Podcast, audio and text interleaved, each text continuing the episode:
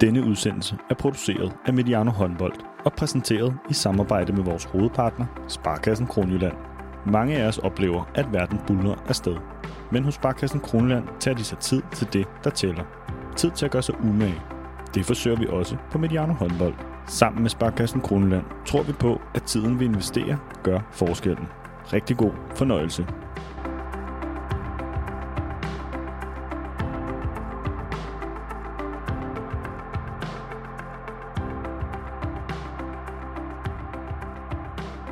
Danmark er i mellemrunden med to point. Det lykkedes. Efter en overbevisende første halvleg besejrede de danske kvinder Sverige. Og drømmen om en tredje semifinal i træk lever fortsat. Forud venter en mellemrunde, der næsten kun kan blive dramatisk. Det her er Mediano håndbold med en status på EM efter kampen mod Sverige. Vi skal tale om kampen mod de blågule, vi skal tale om mellemrunden, vi skal også tale om det at være forældretræner, og så skal vi omkring alt det, som vi kan øh, se frem til her i det næste øh, ved, ved EM. Vi skal også prøve at være præcise, og det gør vi under hele slutrunden sammen med vores faste ekspert på kvindesiden, Kasper Andersen, træner i Skanderborg håndbold. Godmorgen, Kasper. Godmorgen. Det er øh, dagen efter kampen mod, øh, mod Sverige. Vi øh, har stadig lidt smil på. Men jeg kunne tænke mig lige at starte med at, at, at spørge dig, Kasper. Da øh, kampen mod Sverige blev fløjtet af i går aftes, var du så øh, glad, eller var du mere irriteret? Nej, jeg var, jeg var helt ubetinget glad. Øhm, jeg er godt med på, at kampforløbet og, og så videre kan, kan give anledning til at kigge på, på slutresultatet og, og ikke være, være sådan super, super glad for det. Men, men så, har man glemt, så har man i hvert fald glemt, hvad udgangspunktet var, inden kampen gik i gang. Fordi udgangspunktet var, at det ville blive en meget, meget tæt kamp. Øh, ja, noget som de fleste ville kalde en, en 50-50 eller 55-45 kamp. Så, så hvis man sad efter kampen og ikke var glad, så har man glemt, hvad udgangspunktet var. Det var også øh, ret underholdende at se Jesper Jensen. Han vidste godt, ja, ja. at han skulle, have, han skulle have luft til hjernen, tror jeg, var sådan, han sagde det. Øhm, og, og, også bakset med de, med de her to ting. Og det var også en, en, øh, ja, en, en på en måde underholdende kamp, men også en underlig kamp med, sådan med to meget sådan distinkte halvleje, og det skal vi lige prøve at sætte lidt ord på i dag. Men sådan lige til en start, Kasper, hvorfor vandt Danmark? Jamen, det, det er der vel, vel to helt klare grunde til, at den ene er selvfølgelig Sandra Toft, og øh, den anden er, at Sandra Tofts niveau øh, gav en dansk defensiv mulighed for at, at stå øh, forholdsvis fladt og meget, meget kompakt. Øh, de kunne øh, acceptere øh, fløje fra begge sider med, specielt i venstrefløje, nogle af de afslutninger, hun har med ret meget plads øhm, og de kunne tillade dem at, at skyde fra, fra, øh, fra afstande, som man i hvert fald ikke har kunnet mod Slovenien. Så, så, så de to sådan klare prioriteringer, og øh, defensivt, jeg gjorde, at den danske defensiv stod virkelig godt, og Sandra Toft så lukkede fuldstændig ned for, for, for de to ting, som, som de gerne ville tillade, som var, var skud fra distancen og, øh, og, og afslutninger fra fløjene. Så man kan på en eller anden måde sige, at, at det svenske angrebsspil faktisk stod næsten bedre til det danske forsvar, end vi havde forestillet os i vores optakt. Ja, i, i hvert fald i, øh, i 35-40 minutter, øh, mm. der, mhm. der gjorde det. Så øh, kan man jo sagtens lege med tanken om at sige, hvad, hvordan havde det så set ud, hvis Tyre Aksner, hun var kommet ind efter øh, 10 minutter, og havde spillet, som hun gjorde øh, de 20 minutter, hun spillede i anden halvleg.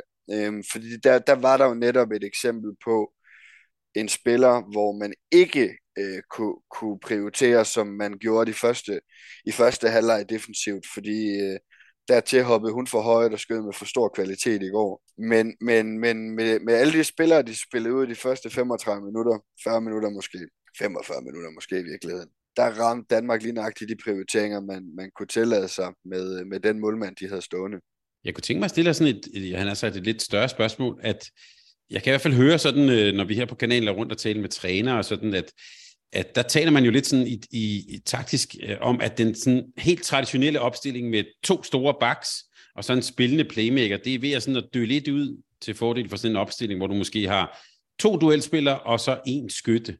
Men, men det svenske spil, i hvert fald i første halvleg, var vel nærmest tre højrehåndede duelspillere. Og det var vel rigtig godt for Danmark, eller hvad?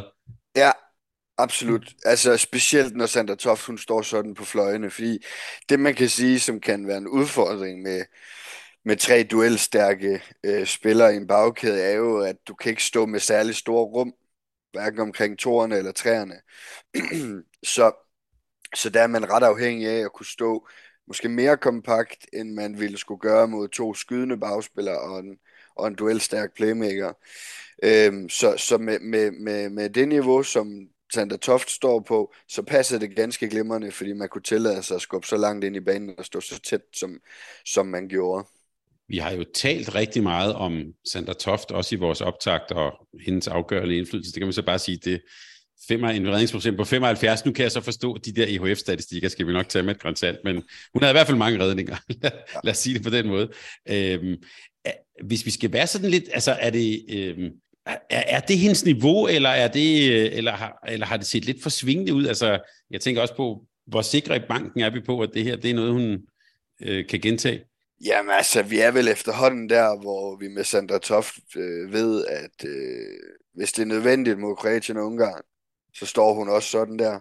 Og øh, så føler jeg mig ganske overbevist om, at øh, i den sidste kamp i mellemrunden, som formentlig uanset hvad, medmindre Danmark har smidt semifinalmuligheden, så vil det være en voldsomt vigtig kamp igen, som man skal vinde.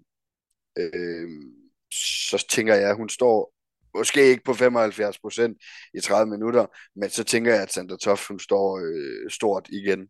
Det øh, vil jeg så bare sige, det kan vi så bare glæde os over. Altså, og den stod jo i første halvleg, altså 13-4. Øh, jeg ved, at du var sådan, øh, du skrev til mig undervejs, at du var meget kritisk over, at uh, Thomas Axner ikke gik i et 7 mod 6 spil i første halvleg. Uh, og, og, og jeg kunne jo godt følge dig, for der var jo et angreb, hvor de, altså, hvor de simpelthen jo altså, både var rådvilde og nærmest bare sådan slyngede bolden afsted, for at der kom en eller anden form for afslutning. Men det er åbenbart ikke noget, de har spillet, selvom de faktisk har gjort det før. Sæt lige lidt ord på, hvad, hvad Axners sådan uh, måde at gå til første halvleg på.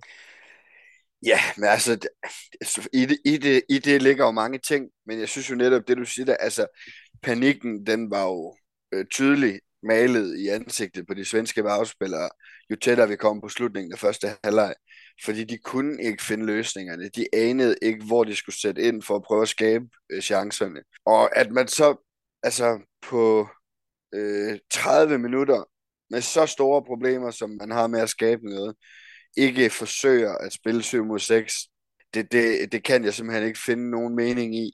Øh, og det er jo også et redskab, som vil kunne hjælpe øh, de spillere, der render ind på banen en lille smule. Fordi det kan absolut heller ikke have været nogen specielt fed oplevelse for dem at spille den første halvleg. Så, så på alle mulige måder, og så kan man sige, at havde de lavet to fejl på det, ja, altså, så havde de nok overlevet det. Jeg, jeg, jeg kan ikke forstå, når nu det redskab, det eksisterer, at man i en håndboldkamp, som er så vigtig, ikke har forsøgt det, når man i, i så høj grad kæmper med at skabe, øh, skabe chancer. Og, og, og det leder mig faktisk frem til sådan et, ja, han har sagt sådan et lidt større spørg, øh, spørgsmål, fordi man kan sige, det har svenskerne åbenbart ikke spillet, ikke trænet, og vi taler ofte jo, om... Ja. Altså, de har jo også to kongestregspillere. Ja, altså, ja. Der, der, jeg kan, jeg kan, Jamina Roberts der er dygtig til at flytte bolden og finde ud af, hvor den skal lande henne. Jeg kan simpelthen ikke, øh, ja, det, det er meget, meget svært at forstå, at det ikke har været i et eller andet omfang et redskab. Men jeg kan forstå, at det også har været en diskussion i Norge. Altså, de mødte jo øh, Martin Albertsen, Schweiz, og altså bare sådan nærmest helt forbløffet over, at man, at man kunne spille det der 7 mod 6. Det, det virker lidt som om den der, som jeg plejer lidt at kalde den der ideologiske modstand imod 7 mod 6, det er sådan, forhindrer dem i at overhovedet at tænke på det. Ja, men hvis, hvis det er det, der, der er en del af årsagen til, at Sverige ikke spillede det i går, så er der simpelthen nogen, der er nødt til at tale med dem om, hvad det er, det egentlig handler om. Altså, fordi det må, der må unægteligt sidde nogle spillere, og også nogen fra et svensk forbund, og tænke, hvad, hvordan i alverden kan vi ikke have spillet 7 mod 6 endnu? Altså, de blev kørt ud af hallen i første halvleg af en målmand og en dansk defensiv, som de ikke havde en chance imod. Så hvis det er på grund af ideologi og romantik og hvad det ellers kan være, så, så er det under al, al kritik. Jeg, jeg vil så bare sige min personlige jo... holdning. Ja, man kan sige, at i ungdomsrække, det er måske, der kan vi diskutere det, men her det er altså elitesport og medaljer, der spiller vi altså efter de regler, der er, ikke? Jo, og altså, det er da også fint nok, at Norge kan sidde og, og spille heldig på det der. De laver 4.000 mål hver eneste gang, de spiller håndbold. så det er da nemt for dem at sidde og sige, jeg forstår ikke, der er nogen, der gider at spille 7 mod 6, og ja, I lukker mål ind i tomt mål hele tiden. Ja, det er muligt. Men hvis, der, hvis Schweiz skulle have en jordisk chance for at prøve at punktere den der kontrafase og alt muligt, så skal de tage fart ud af det, så skal de finde en chance på 8 eller 9 ud af 10 af deres angreb. Og det er så absolut en, mu- en måde at, at prøve at gøre det på. Så, så det der ideologi og romantik og sådan noget, det er bare nødt til at pakke væk, når det handler om at vinde. Altså.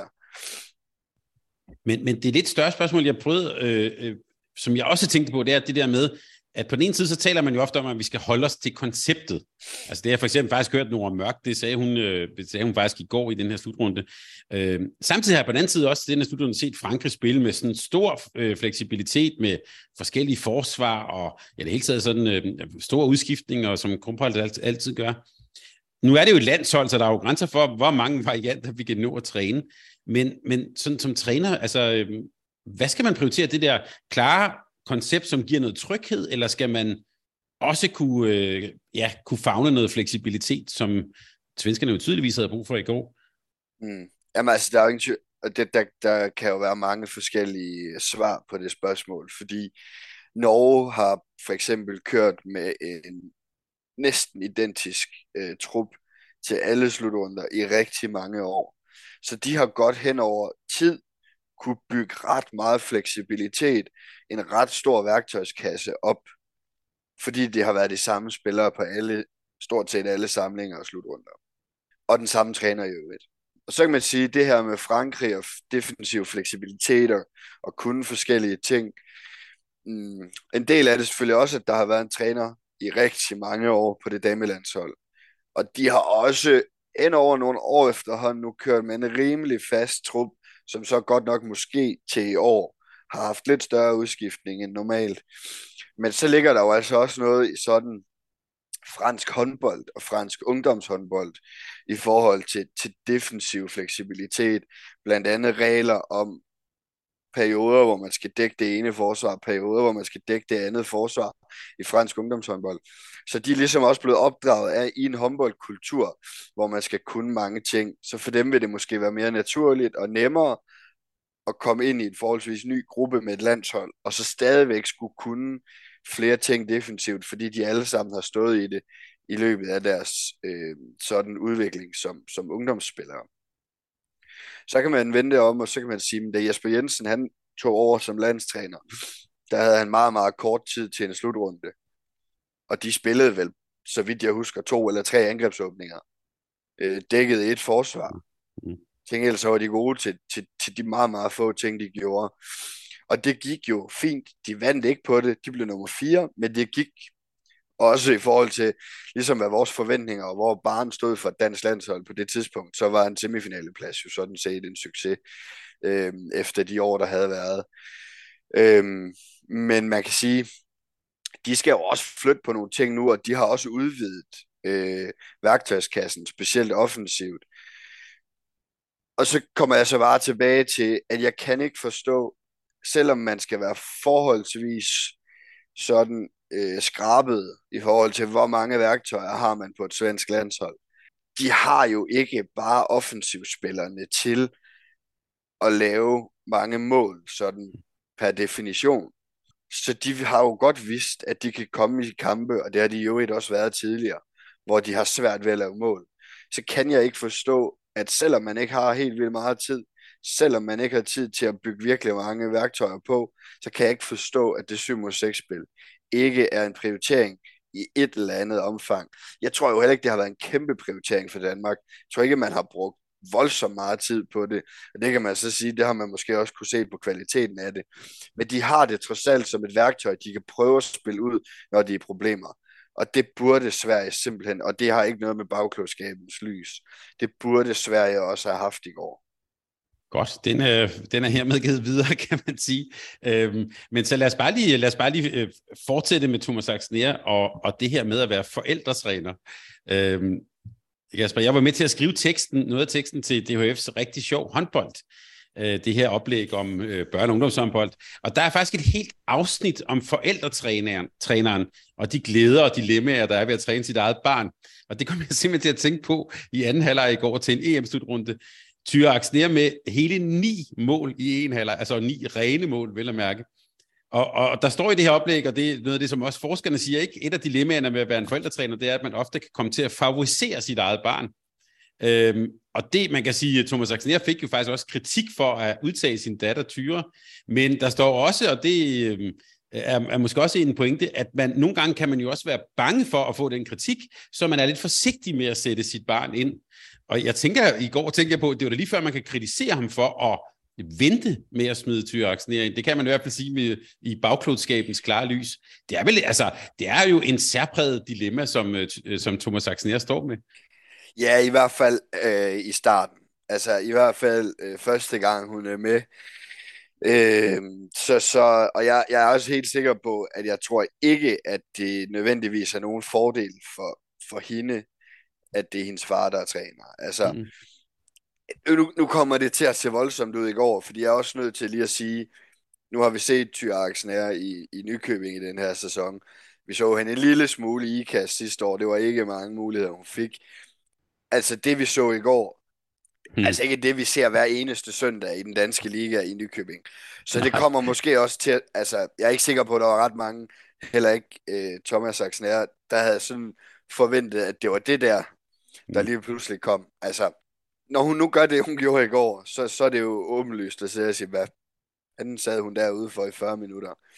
Øhm, og det, det synes jeg da også at, at, tank, altså, at man ikke finder muligheden til hende noget før i første halvleg, sådan som de kæmpede med det. Men, men, men jeg, jeg er helt sikker på, at det, det er ikke nogen fordel for hende, at det er ham, der er landstræner. Jeg tror, at hun skal vise 10% mere, end en tilsvarende vil skulle gøre, for at få de samme muligheder.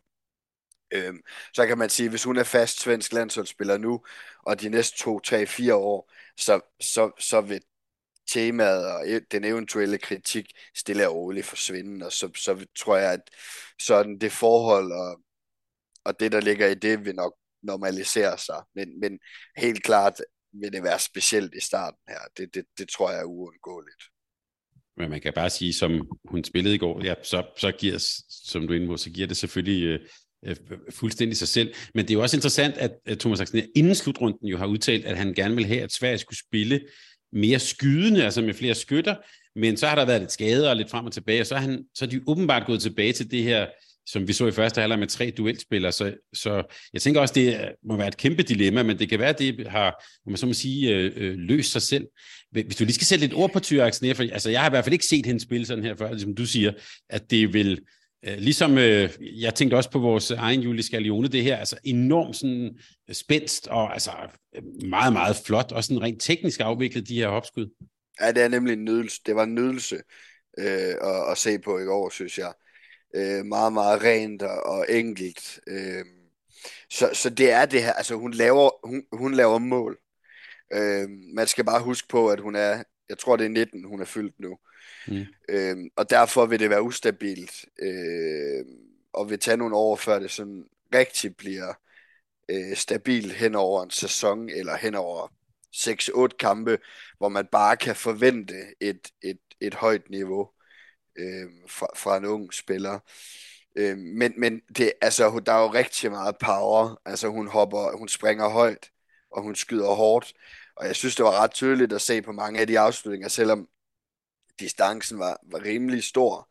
Altså, de når næsten ikke at reagere på det inde på mål, øh, fordi det går så hurtigt.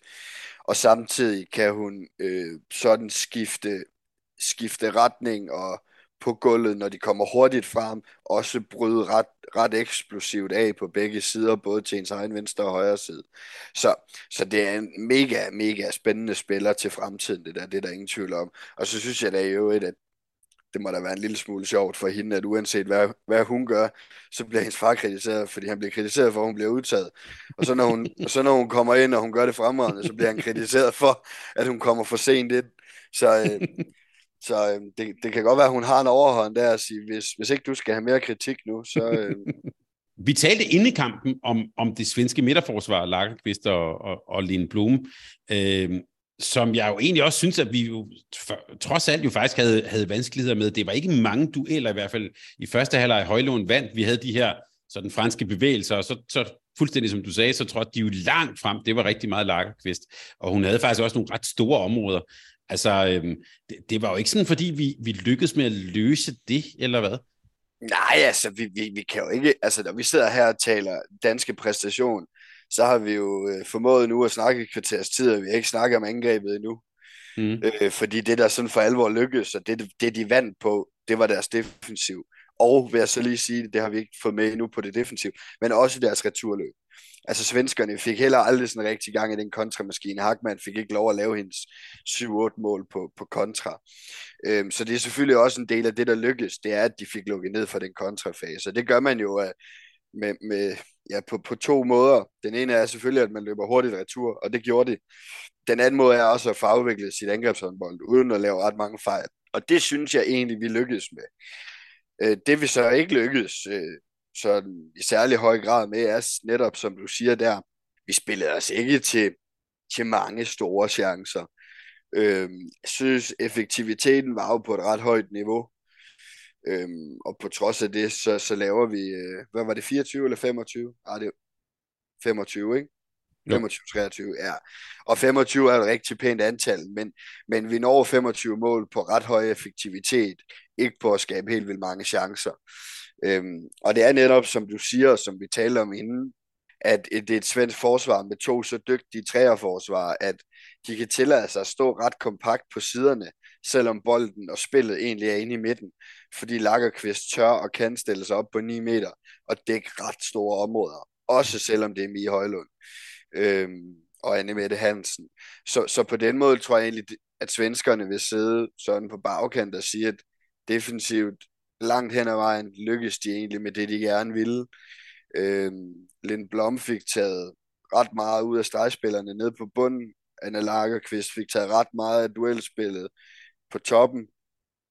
Så synes jeg så alligevel, at Mie Højlund ikke får egen chance, men alligevel formår at få skabt ballade nok i den svenske defensiv til, at både Burgård og i særdeleshed Mette Tranborg har en del mål, hvor de bare kan løbe igennem på, på ydersiden af deres tor, fordi hun har været nødt til at skubbe lidt tidligt ind, fordi Mie Højlund er kommet med fuld power. Så, så man kan sige, på den måde lykkes Danmark til en vis grad med, at Mie Højlund får skabt noget ballade og får trukket nogle ting fra hinanden øh, godt nok til, at de næste så kan profitere af det.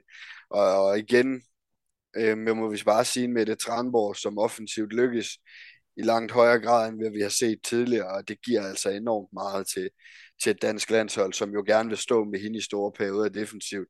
At han ikke er nødt til at tage hende ud og spille med burger på det offensiv, betyder også meget for omstilling, fra forsvar til angreb, angreb til forsvar, at Tramborg i højere grad kan være med i store perioder på, på begge ender. Og så synes jeg også, vi, vi skylder at sige, at jeg snakkede om, at man måske godt kunne ønske sig, at, at procenterne blev løftet en lille smule på venstre fløj. Øh, og da Emma Friis er 0 på 2 for starten, så jeg tænkt, ja, så synes jeg måske bare, at Elma hun skal have chancen nu, for så bare ikke at brænde resten af kampen øh, mm. og, og ende på ni mål. Øhm, så det fik vi jo også lidt, som, som vi ønskede, ikke stadigvæk en Trine Østergaard i, i, i, i, øh, på, på et godt niveau.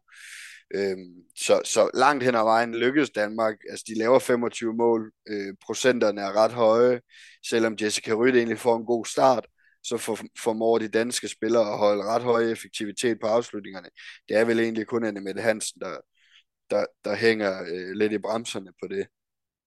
Lad os, lad, os lige, lad os lige tale om Anne Mette Hansen et øjeblik. Jeg kan sige her hjemme i stuen, og det var ikke mig, der, der blev der råbt, så skyd dog. Altså, øhm, altså hun kommer jo i mange situationer, og når hun, øh, så har hun sådan et brag, som nærmest altså, flækket ind op i hjørnet, men og jeg kan godt forstå den der ting. Altså, øh, til gengæld har hun også relativt øh, gode assist og så videre. Skal hun løse nogle flere skud? Ja, jeg ved ikke, om jeg synes, mulighederne var der til det øh, i går. Altså det ene mål, hun laver, er jo en, hvor hun er nødt til at skyde, fordi armen er op, og så ja. får hun på en eller anden måde sendt den hen over tre parader op i hjørnet. Men altså herhjemme, der blev der sagt, så skift dog. Altså fordi... og jeg ved godt, og det er sådan, når man er, sidder og ser, når man gerne vil vinde, når man er lidt... Øh, fordi så længe Danmark dækkede, som de gjorde øh, langt hen ad vejen i går, så er der jo en enorm balance, der skal hænge sammen i forhold til udskiftninger, i forhold til returløb, og, og der vil de jo gerne have i højløn ud, og jeg tænker, det er også i høj grad, fordi man gerne vil, vil spare hende lidt, og bruge hendes ressourcer på det offensive, fordi man godt er bevidst om, at der har man i høj grad brug for, for hende, og, og, og man har brug for hende i, i fuld vi gøre. Øh, derfor skifter man ikke, og man vil egentlig også gerne have burger ud i nogle perioder, og så man kan sige, man kan jo ikke skifte dem alle sammen, altså, og Mette, Anne Mette Hansen er i høj grad øh, en del af en stærk dansk defensiv. Øhm, I øvrigt også en, som godt kan dække på forholdsvis store områder, når hun dækker to år.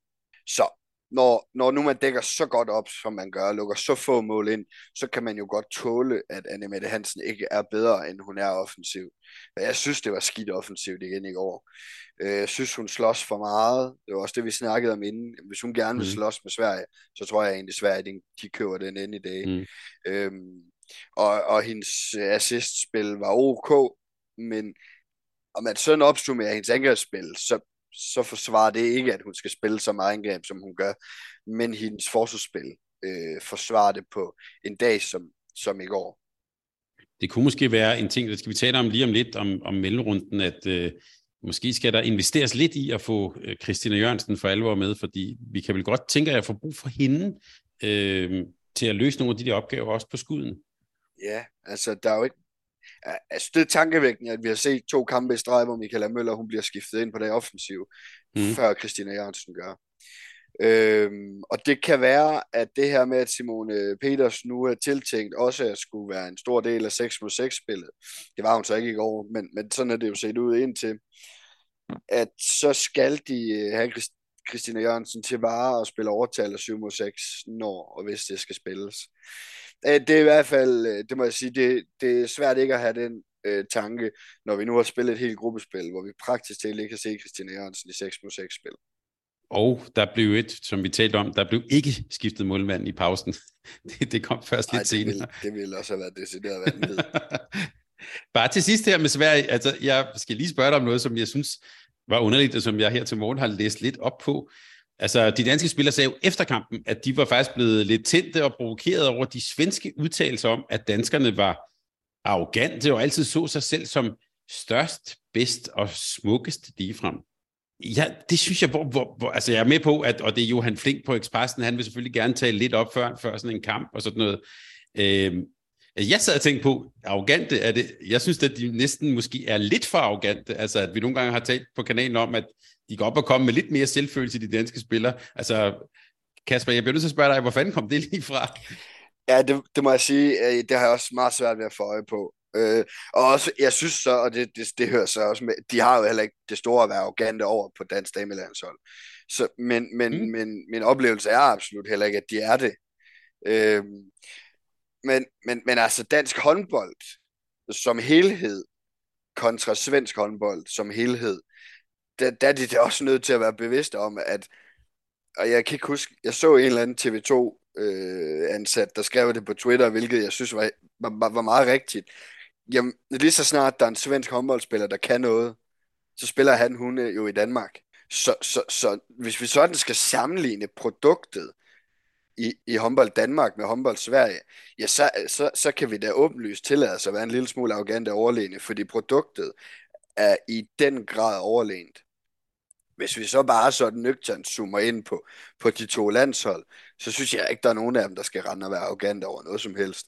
Fordi de vinder ikke noget. Så på den måde er der ikke nogen, hverken svenskerne eller danskerne, der sådan i forhold til i slutrunde sammenhæng har noget at være arrogant over, men det oplever jeg bestemt heller ikke, der er. Øh, jeg vil så sige, stor tilhænger af, at vi får skabt lidt ballade og, og lidt drama mm, og sådan noget mm, inden mm. de her kampe her. Stor tilhænger af Hagman, hun lige synes, hun skal hjælpe Burger op og, og sådan noget der. Det, det, det synes jeg sagtens, der kunne være meget mere af, altså, fordi det er da, altså det skal da være en kamp, hvor man skal komme med alt, hvad man ejer og har, fordi at tabe til både Sverige og Norge, det, det er absolut ikke sjovt. Altså, så, så på den måde, så synes jeg bare, at vi skal have noget mere af det der. Altså. Ja, ja, jeg, jeg vil sige, jeg kunne ikke være mere enig, men jeg, jeg tænkte, jeg har, jeg tror efterhånden her på kanalen, jeg har nærmest har talt med hovedparten af de, af de personer, der er med i truppen der. Jeg oplever dem som meget ydmyge, egentlig meget sådan realistiske, og, og, og vi har også jo ofte talt med nogle af spillerne om det der med, ja, han har sagt næsten det der å, der ligger fra fortiden og skal leve op til og sådan noget, så, så, så jeg oplever dem faktisk som helt det modsatte, altså næsten lidt for ydmyge. Ja, det gør jeg da også, og det er da ikke, altså vi, vi skal da ikke meget langt tilbage, før der var en eller anden skrækkelig dokumentarserie med dansk landshold, som var fuldstændig ude at sejle. Og, altså det sidste, jeg i hvert fald kunne få øje på i løbet af den dokumentarserie, det var arrogance. øhm, så, så nej, altså hvor det der det kommer fra, det, det, det, det har jeg også meget svært ved at få øje på. Jeg tror, det, jeg tror, det er medieskabt i, i Sverige, det der. Ja, ja og, og det sjove var, at det var faktisk sagt af nogle, af nogle spillere, der enten spiller eller har spillet i Danmark. Så det gjorde det også endnu, endnu sjovere. Øhm, og jeg kan bare sige, at øh, på trods af det, så vil jeg i hvert fald personligt ikke holde op med at øh, hylde svensk håndbold, øh, både på øh, kvinde- og herresiden. Så øh, tak for det, og tak for en god kamp, Sverige. Nå, lad os, øh, lad os øh, kigge frem mod øh, mellemrunden. Der venter jo en mellemrunde, hvor Danmark skal møde øh, Ungarn, Kroatien og Norge i nævnte rækkefølge der er jo nogen, der er kritiske over for det her EM-format, og synes, det er sådan lidt uforståeligt. Jeg har altid elsket det her format, fordi det giver så mange dramaer undervejs. Tænk bare på herrenes EM i 2012, men der er masser af eksempler også på kvindesiden. Kasper, alle forventer jo, at Norge bare drøner igennem, og så er det Danmark, Sverige og Slovenien, som så skal kæmpe om den sidste plads, og det var også derfor, der var alt det her i går med øh, syv mål og sådan noget. Men jeg sidder og tænker lidt, altså, ser du det også sådan, eller kan der rent faktisk ligge overraskelser og lure her i mellemrunden? Nej, altså sådan ser jeg det ikke. Øh, det må jeg sige. Jeg, jeg, jeg har selvfølgelig også en forventning, ligesom alle andre, om, at, at, at Norge øh, kan, kan vinde deres kampe og, og få det for deres vedkommende afgjort øh, på de første to kampe. Men jeg synes også, at det er et norsk landshold, hvor når vi kigger på, på truppen, man kan sige, hvis man kan hvis man kan lave noget rav i det for A-kæden, og de bliver tvunget til, og de er nødsaget til at skifte ud, så vil jeg mene, at der ligger større muligheder nu mod et norsk landshold, end der har gjort tidligere. Øhm, så, så på den måde, så, så er jeg ikke lige så overbevist om, at Norge bare kører igennem det der, som, som de har gjort tidligere. Det er helt klart, hvis man kigger på deres indledende gruppespil nu, så vil det ligne det, vi plejer at se fra Norge. Men hvis man har set kampene, så, så vil man også kunne, kunne, kunne se, at det er altså ikke, det er alt andet end skræmmende modstandere, de, de har spillet mod indtil nu. Øhm, så på den måde har Norge ikke været der endnu, hvor de sådan for alvor skulle op og toppræstere, for at vide sig sikker på at stå med to point, når kampene var færdige. Øhm, måske meget godt øh, vist i går mod, mod Ungarn, hvor de jo virkelig bare kan, kan spille med bredden og spare på toppen og så videre i, i, i store dele af kampen. Øh. Så, så øh, ej, jeg, er ikke, jeg er ikke så sikker på, at, at Norge bare kommer til at buller igen det hele, som, som vi nogle gange har set dem gøre, og har egentlig sådan forholdsvis høje forventninger til både til faktisk til Sverige og Danmark, om at, om at udfordre Norge. Øh, jeg tror godt, Norge kan få det svært 6 mod 6 mod både, mod både Sverige og, og Danmark. Så er spørgsmålet, om Sverige og Danmark kan sørge for at punktere den der kontramaskine der, så den ikke får lov til at, at sådan fylde for meget, fordi så, så bliver det som sædvanligt svært mod Norge. Men med 6 mod 6, både for Sverige og Danmark, har jeg egentlig ret høje forventninger til, hvordan de to opgør, de kan komme til at se ud. Glimrende. Det var faktisk også min forventning, når jeg sagde, at det blev dramatisk i. Det, det, det kan blive rigtig godt. Det, men umid, sådan umiddelbart set, så da jeg lige så spilleplanen i, i går, så virkede det jo som en gigantisk fordel at blive nummer to, så man får Norge til sidst. Altså at Norge, der måske kan allerede være i semifinalen på det tidspunkt, eller skal vi lægge noget i det? Ja, det vil jo vise sig. Men, mm. men det er klart, at, at står Norge og har, har vundet puljen, øh, inden den sidste mellemrunde kamp. Så selvom de virkelig ikke, de, og for de vil jo om nogen heller ikke, altså de gider jo heller ikke tabe til Danmark. Øh, så, så på den måde vil den kamp jo betyde rigtig meget øh, i forhold til, hvis den sidste puljekamp var, var mod Slovenien. Altså så ville det være fuldstændig ligegyldigt for dem. Men, men en slutrunde kamp mod, Nor- eller mod Danmark bliver aldrig fuldstændig ligegyldig. Men det er klart, at hvis de er klar, og de har været lidt presset, og virkelig har skulle spille sig ud mod Slovenien og Sverige, så, så kan de jo altså ikke forsvare at Nord Mørk og Henny Rejstad, de skal spille 55 minutter. Øhm, så på den måde vil det, vil det helt sikkert øh, komme til at betyde noget. Så er spørgsmålet, om Henny Rejstad og Nord Mørk spiller 20 minutter, eller om de spiller 40 minutter. Fordi hvis de spiller 40-45 minutter, så bliver det stadigvæk ualmindeligt svært at slå Norge. Øhm, så det er måske lidt også sådan, hvordan synes øh, Norge selv, at fysikken ser ud, øh, når man går ind til den kamp. Er det virkelig, er det i høj grad øh, positivt for dem, hvis de kan spare, hvor Mørker hen i Rejstad i, i, størstedelen af kampen, så vil det jo være en kæmpe, kæmpe fordel for Danmark. Altså det er der jo ingen tvivl om. Lad os lige øh, så sætte lidt ord på de tre øh, nationer, vi skal op imod. Altså som sagt er det øh, øh først, så lægger vi ud mod, øh, mod Ungarn, og så skal vi så møde øh, Kroatien. Og det er et Ungarn, Ungarn uden, vores, øh, uden vores meget omtalte herfra. Altså, der er vel ikke andet for end at sige, det er et, øh, et Ungarn, som, det nævnte du også i vores sidste udsendelse, som igen, igen har skuffet, og øh, hvor vi sidder sådan med lidt, næsten lidt bedrøvelige øjne, fordi det er jo en nation, vi holder af, og som har været fantastiske. Øh, altså, lad os, lad, så lad mig være, prøve at være arrogant. Er, er de kampe mod Ungarn og Kroatien, det er nogen, vi simpelthen bare skal vinde. Og så ja. end, end of story. Ja, kort og godt. Altså, mm. det er det. Øhm, og ja, man kan jo hele tiden sådan prøve at sætte tingene i perspektiv til, at vi, vi snakker semifinaler, vi snakker medaljer, og hvis vi vil snakke semifinaler medaljer, så er Ungarn og Kroatien to hold, vi skal slå. Og det jo betyder jo ikke, at Ungarn og Kroatien ikke er to hold, vi kan tabe til. Fordi det kan vi godt. Men vi bør og skal slå Ungarn og Kroatien med den form, som de to hold har nu, hvis vi vil snakke semifinale. Og det kan man sige, det er jo sådan helt, altså, det, det, det er lige så meget for, for sådan forståelsen af, at det er, det to hold med et niveau, man skal slå, hvis man vil snakke semifinal. Men den situation, Danmark er i nu, hvor man er tabt til Slovenien, så er det jo samtidig også sådan i forhold til, om man kan komme i semifinalen, altså sådan i forhold til puljen og point og så videre. Så på den måde er det også to kampe, der skal vindes for at holde liv i det. Øhm, så, så, så på alle tænkelige måder, hvordan man indvender og drejer det, så skal vi slå Ungarn og Kroatien det kan egentlig være, at vi bare skal, vi bare skal lade det ligge der, øh, for der er måske ikke så meget, så meget andet at snakke om, og, og måske samtidig også bruge det til, nu nævnte jeg Christina Jørgensen, men altså at bygge på. Han, Jesper Jensen spillede jo relativt smalt mod Sverige, øh, øh, og igen ud af arrogancens øh, vej, jeg går nu her. Det er måske også en mulighed for, i hvert fald i nogle af kampene, at øh, aflaste for eksempel med i højlån eller lignende. Det må vel også være en prioritering. Ja, altså, og det er så der, hvor det kommer ind det her med, at sige, altså, vi kan jo godt tabe til Ungarn og Kroatien. ja, okay, godt. Så, ja, men, men altså, vi skal jo ikke så langt tilbage, før vi stod foran en bronzekamp og tænkte sådan, mm. nu kommer den første mm. medalje i mange år, ikke? Ja. og, så, og så kom den ikke. Så, så det er jo igen det her, altså det er jo ikke at holde der så dårligt, at vi ikke kan tabe til dem.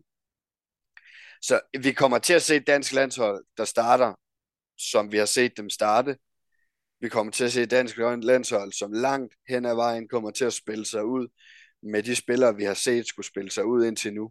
Og så er det klart, at hvis vi får en med 10 efter 45 minutter mod Ungarn eller Kroatien, så vil vi nok komme til at se, at der bliver skiftet. Eller vi får en 13-4 efter 20 minutter, så vil vi nok også komme til at se en lidt, nogle lidt andre spillere de sidste 10 minutter op mod pausen. Men udgangspunktet kommer ikke, for de kampe kommer ikke til at være, at vi skal spille Christina Jørgensen i gang, eller vi skal spille Michael Møller i gang. Udgangspunktet for de to kampe kommer til at være, og skal være, nu skal vi vinde. Godt. Vi kan sige til lytterne, at når Danmark har spillet mod Ungarn og Kroatien, så, øh, så mødes vi to igen og dels gøre en lille status, men også øh, tale os frem mod det, ja, han har sagt, det endelige opgør mod, øh, mod Norge. Det, øh, det kan kun blive rigtig, rigtig skægt. Nej, men det, altså, den Norge-kamp der kan jo fordi hvis, når jeg siger, at jeg har en, en forventning om, at Danmark Sverige i hvert fald kan udfordre Norge, så er der jo en chance for, at Norge ikke har slået Sverige, når vi kommer dertil. Mm. Og så skal jeg i hvert fald lige hilse at sige, at så, så bliver det første brag af et opgør. Det, øh, det kan jeg faktisk godt se for mig, og jeg kan sige, at optagt udsendelserne der selv med Jesper Jensen, det han nævnte der, det var det, de mangler, det er at slå Norge i en slutrunde. Øh, Altså, ja, de slår dem så heller ikke i træningskampene. Men sådan er der sikkert mange andre end Jesper Jensen og Danmark, der også har det. ja, jeg ved også, at i svenske medier taler man også om det der Norge uge her. Altså, det er sådan, ja. man er allerede bagud på point inden, så øhm, det må vi se, om vi kan få gjort noget ved. Bare til sidst, Kasper, vi, øh, sidst vi, vi, vi talte sammen, talte vi om det her brag, der venter her øh, i, i aften, nemlig mellem Frankrig og Holland. Øh, Montenegro ser godt ud, Tyskland har tabt. Øh, skal vi forvente os over i den halvdel, at vi taler Frankrig, Holland, og så måske faktisk skal tage Montenegro med i, øh, som den der outsider, vi faktisk også talte om inden turneringen? Ja, det vil jeg da være glad for. Nu var det jo mig, der nævnte Montenegro, som, øh, som nogen vi skulle glæde os til at se, inden øh, slutrunden gik i gang. Så ja. vil det da i høj grad glæde mig, at, øh, at vi indtil en mellemrunde kan gå ind og sige, at øh, det er Frankrig, Holland og, og Montenegro. Øh, jeg synes, Montenegro har, har været gode. Det ser meget, meget solidt ud de har haft en øh, nydelig, nydelig opbakning øh, i løbet af det her gruppespil også. Så, øh, så, så, så det tror jeg. Altså, de har fået et rigtig godt afsæt ind i mellemrunden. Det er der ingen tvivl om. Og, øh, og, det bliver, øh, og det bliver endnu bedre i dag mod Polen, fordi dem er jeg helt sikker på. Dem, dem kommer de også til at, at, at slå ganske overbevisende. Det er, ja, det er jo bare skægt. Og dels Balkan, men også bare øh, det der med at afholde slutrunde på hjemmebane. Altså, det kan vi bare sige i håndbold. Det, det betyder noget. At det kan man jo ja. simpelthen se. Også, jeg tænkte også i går med, øh, med Slovenien, altså øh, et hold, der fandt, fandt, tydeligvis fandt nogle ekstra ressourcer frem, og sådan. det bliver også skægt at se dem i Ljubljana. Altså, der, der er vel også en lille joker i Danmarks pulje, det der, øh, det der hjemmebane. Øh, det synes jeg også bliver rigtig spændende. Men Montenegro, det er altså med følelserne helt ude, og Jovan Garadisevic med tårerne strømmende ud af ansigtet. altså, der, det, øh, det betyder noget. Det er fedt at se. Absolut. Altså, jeg er stor fan af det her med, at at vi fordeler det ud over flere øh, lande, fordi det gør, at vi får flere af de her kampe, hvor der er, er fuld knald på hallen, som vi, som vi har haft i, i hvert fald i Slovenien og, og i, i Montenegro. Øh, virkelig har haft nogle, nogle fede kulisser. Øh, og det havde vi jo ikke haft, hvis det hele lå i Slovenien, eller det hele lå i Montenegro. Så, så på den måde, så, så længe det ikke går ud over øh, holdene og spillerne og, rejsedage, og man kan få det hele sådan til at hænge sammen rent praktisk uden for, uden for banen, så, så er jeg stor tilhænger af det her med, at, at der er flere nationer, der, der, der går sammen om, om, om at løfte de her slutrunder. Og så måske bare her til sidst, Kasper, lige endnu et, øh, endnu lige en ros i retning af de kære børn for, eller unge mennesker fra efterskolen. Du bemærkede, at selv forstanderen var oppe og hoppe den her gang. Ja, jeg er jo nødt til, altså jeg er jo altid god til at hænge Mathias bagud, øh, når, når jeg har en mulighed for det. Så jeg er også nødt til at, og selvfølgelig at rose ham for at have lyttet øh, til, vores, øh, til vores optag og, øh, og, og have handlet derefter, og rent faktisk var med på lidt hop. I pausen af kampen i går, der får jeg en besked fra Mathias om, at øh, hvis, hvis han vågner op med en fibersprængning øh, her, her til morgen i dag, så er det min skyld. Men øh, det vil jeg bare sige, det kan jeg sagtens leve med. Tak for at skabe en rigtig god stemning, som også kunne høres hjemme i stuerne her i, øh, i det kolde Danmark. En fornøjelse. Kasper, tak fordi vi måtte, øh, jeg må så sige, ringe dig op her på en virtuel forbindelse. En fornøjelse. Absolut. Tak til Sparkassen Grundland for at gøre alt det her muligt, og tak til dig, der lytter og er med os. Det er vi stadig meget, meget taknemmelige for. Vi er tilbage igen med en status mandag, altså efter de to første kampe i mellemrunden. Der er vi nemlig blevet klogere på, hvordan det er gået, og vi er klogere på det drama, der forhåbentlig ligger forud til den tid. Så øh, på genhør og fortsat godt hjem. Tak fordi du lyttede til en podcast fra Mediano Håndbold. Hvis du kunne lide udsendelsen, så husk at abonnere på Mediano Håndbold, der hvor du hører din podcast. Så får du den seneste udsendelse serveret direkte til dig. Du må gerne fortælle dine venner om os, og husk at følge os på Facebook, Twitter og Instagram. Mediano håndbold kan lade sig gøre på grund af Sparkassen Kronjylland. De er med Mediano håndbold og det kvindelige danske landshold. Tak fordi du lyttede med.